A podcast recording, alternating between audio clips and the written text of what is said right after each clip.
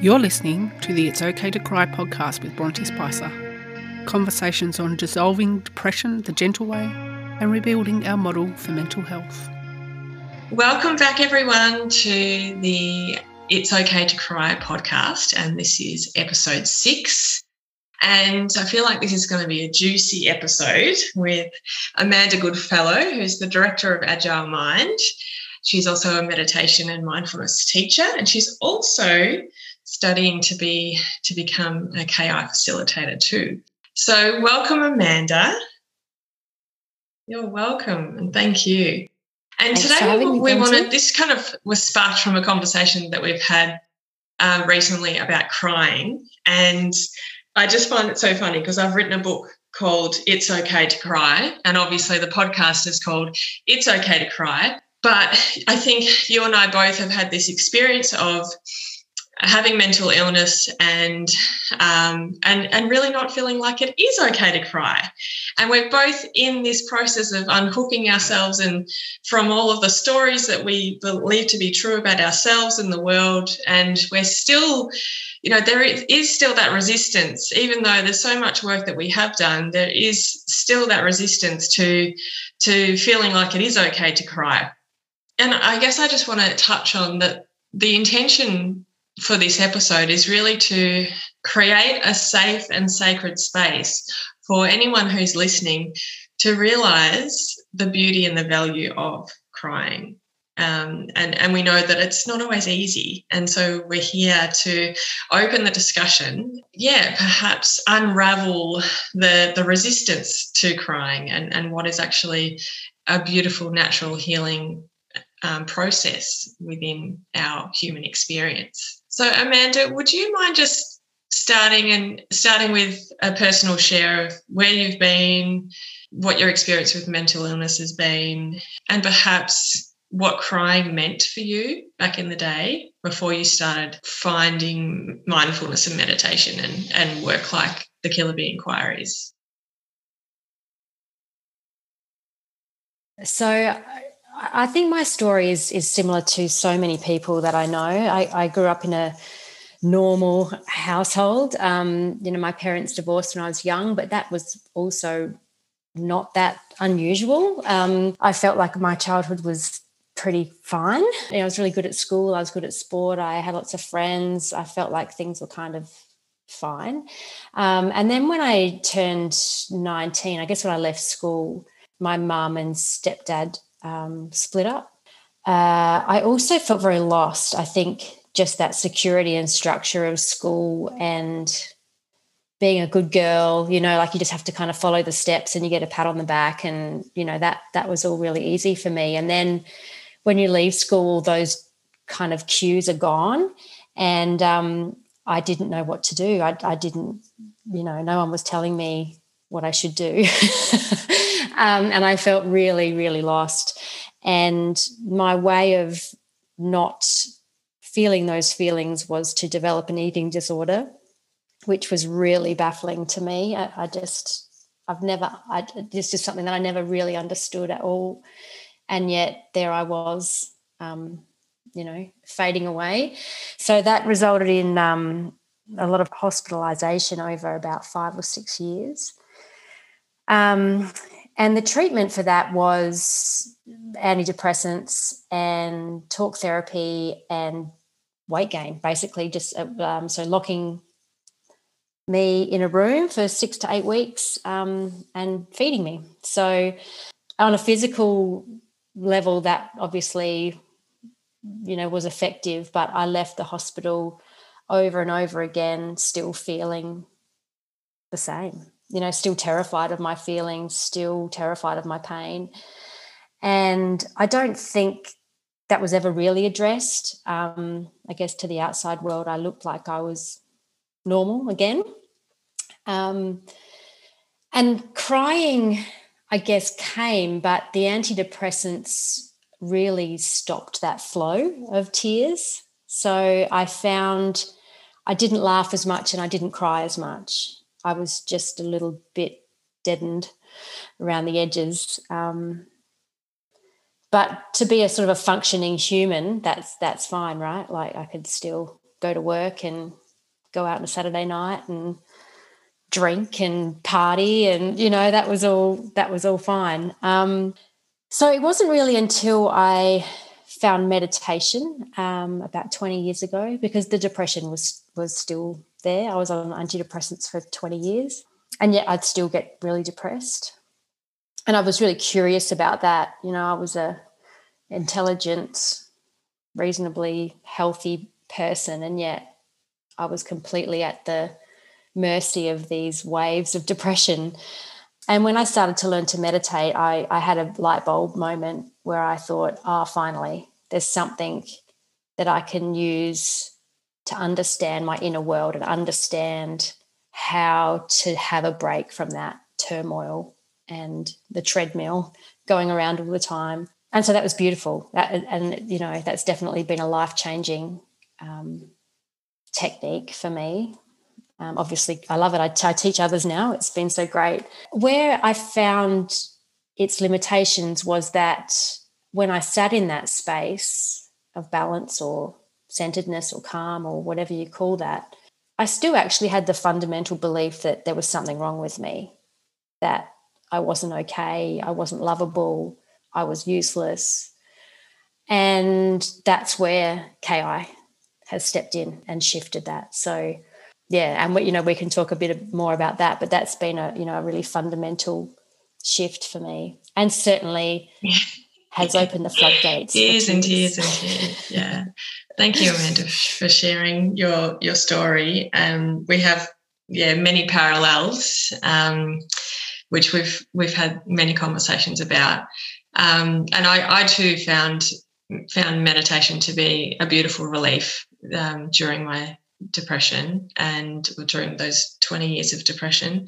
Um, and I can also recognize that there was an element of spiritual bypassing, which is kind of similar to what you're referring to, in that it, it can be a great tool to help us find that relief, that mental relief.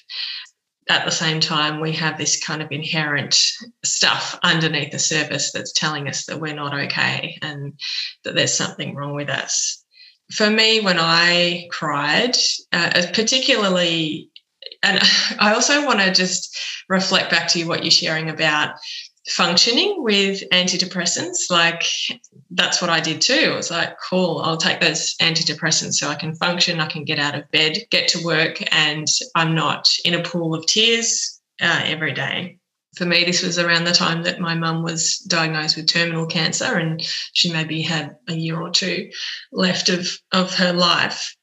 Um, and for me, crying at that time um, and for many years before and after meant that I was falling apart. They were the words, the stories that came with me crying. I just wonder when you cried or or when you cry and you kind of you don't let yourself cry or you don't want to cry, what does it mean about you when when you cry?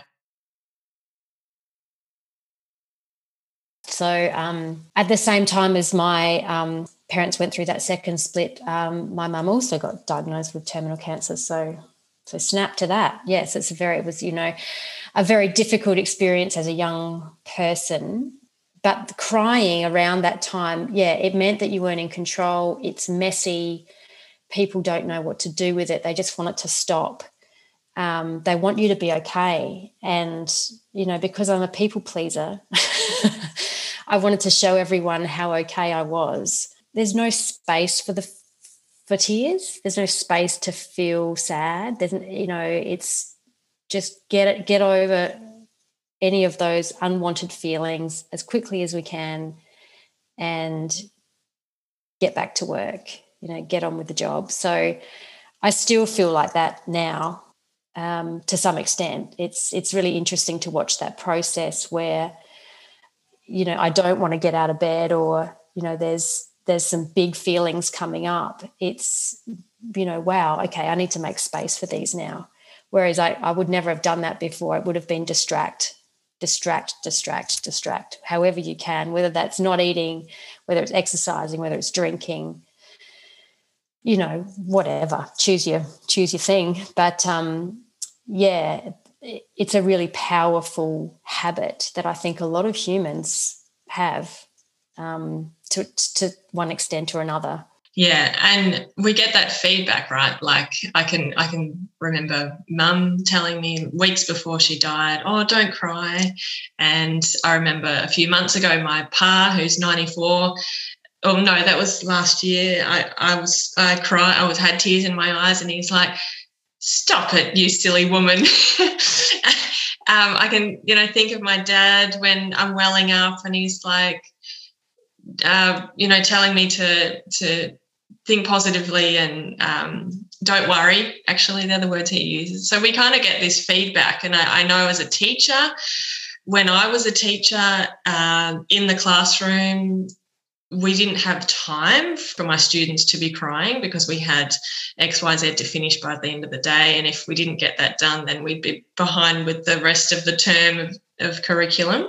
What was that like? Because I know that you worked in the corporate world um, before you moved into your work in Agile Mind. So, I mean, I can probably guess what it was like, but can you speak more on on this lack of time and space for for crying in the corporate world?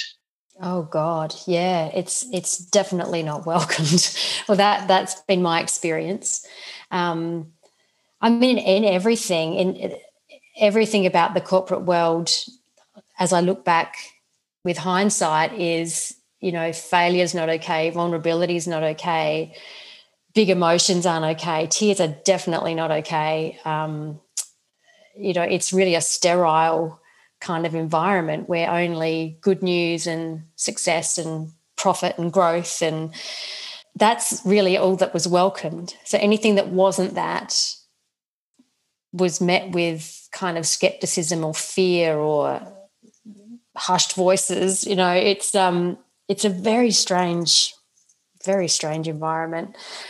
And again, yeah, a lot of people, you know, spend their days in that environment. So, I mean, I think that's changing. I think the support around that is slowly shifting. But yeah, I think it'll be a while before we see, you know, tears and hugs and space to feel in the corporate environment. It's a very masculine environment, if I can put it that way. Mm-hmm. Yeah. Mm-hmm.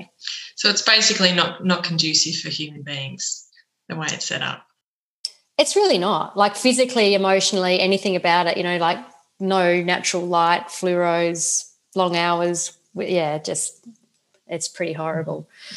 Um, so yeah, I'd like I'd be happy to see that change. Mm-hmm. So I want to shift to the Kiloby Inquiries. For me, when I was guided to to cry in a KI session myself um, for the first time, I it was at first very confronting because I didn't I I had the thought I didn't want to cry, and then I was I was held in this safe space. So I felt okay, I felt safe to cry. So I cried. And then I was taken, my KI facilitator took me to to putting my attention on the sensation, so the physical sensation of how it feels to cry. And what I found through that was a sense of deep pleasure from the process of crying. So rather than crying about the thing that I was sad about, I was actually putting my attention on the, the physical sensations of crying. And what I found was, yeah, beauty, pleasure, relief, a deep, deep sense of peace and connection with myself, almost like a coming home experience. And I wonder if I know that you've cried in, in many KI sessions. And I also want to also add to that back to antidepressants, how it numbs it. Um, for me, when I stopped taking um, antidepressants and I was using the Kiloby Inquiries to manage manage my emotions and thoughts and I and I continue to do so. I did find frequent intense days where I did cry a lot and it felt like I had so many tears it, it just couldn't possibly be all of my own stuff. But looking back and reflecting on, well, I was on antidepressants for 12 years. That's 12 years of, of suppressed emotion and tears and crying. So um, what's your experience of of crying in a KI session, and what has it has it brought you in terms of your healing? Yeah, that's a great question. Well, I have never not cried in a KI session. So um, it's sort of just become become the norm and i welcome it and i love it and i and yes i agree i feel like each time that's clearing something that hasn't that i haven't given space to clear before and it's always really surprising what that is or where it goes and and for me a lot of that was letting go i remember going to to a psychologist or a psychiatrist and saying Jesus, you know, I'm 40 years old. Why do I care about what I felt like when I was five? Like, I just, that was just ridiculous to me. Like, I just wanted to get on with being a healthy, happy adult, completely discounting what KI has taught me, which is we need to go back to where that happened to feel it and to give it the space and to let those tears come. And it's just the most beautiful feeling it, it really is. It, it's just so wonderful to finally be able to give that little girl or that emotion, that room to feel what it's been wanting to feel for 47 years now. And it's wonderful. It's it's a real gift. And um, you know, I, I can't wait to start to to help others to do that. It's um, because you know, it really doesn't matter who I talk to. I I can see that we're all carrying stuff, mm. you know, mm. some big, some small, but, you know, we all need to learn how to do this in a safe and welcoming mm, way. Mm. Thank you. Thank you for being so open. I did share, I actually found out from a co facilitator on a retreat I ran two years ago that when we cry physiologically, when the tears reach our jawline, oxytocin is produced through the body.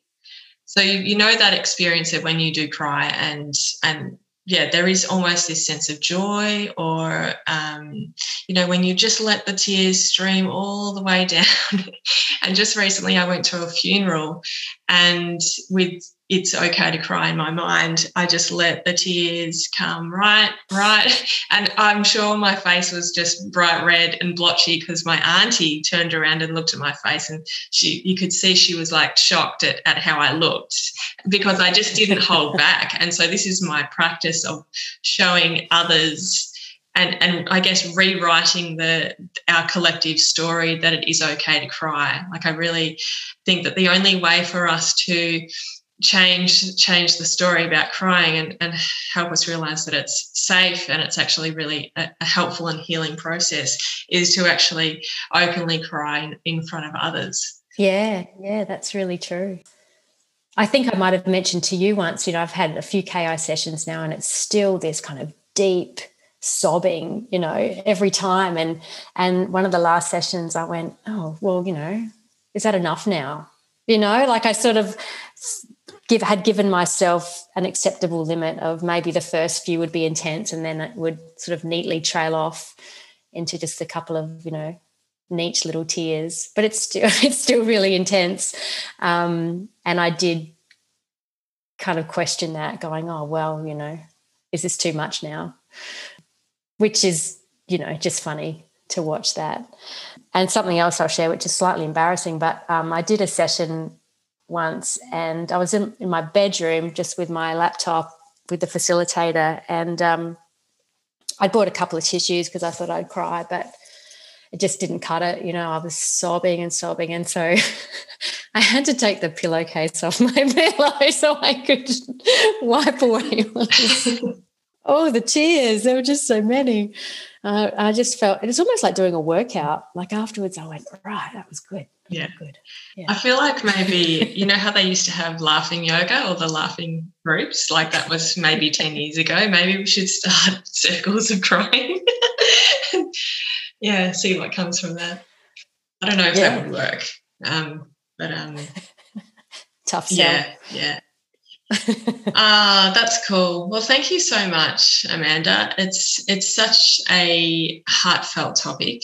Um, yeah, learning how to feel safe to cry, really questioning ourselves and, and perhaps bringing to our awareness um, these distracting methods that we have and our reactions to suppress or distract or put our attention somewhere else or tell ourselves not to be silly or all of that in this kind of becoming more aware of those moments and then being being able to create a safe space for us to cry can bring such healing that that you and I and relief and beauty and pleasure and connection that you and I have both experienced. So if you are listening and um, actually perhaps by the time you're listening to this amanda you may even be a, a, certified ki facilitator. So if you're resonating if you're listening to to us and you're resonating with um, either of us and you'd like to take this further and really process what's deep seated and underneath the surface in a safe way and learn how how to cry in a space that feels gentle and nurturing and supportive, then um, I'll leave the details for both Amanda and I uh, and our KI sessions in the show notes. So, so thank you so much, Amanda, for uh, joining me today. Thank you for having me, Bronte, and for introducing me to KI. So it's it's been a wonderful experience, life changing, actually. Thank yeah, you. absolutely. Me too. Thank you. We'll see you next time.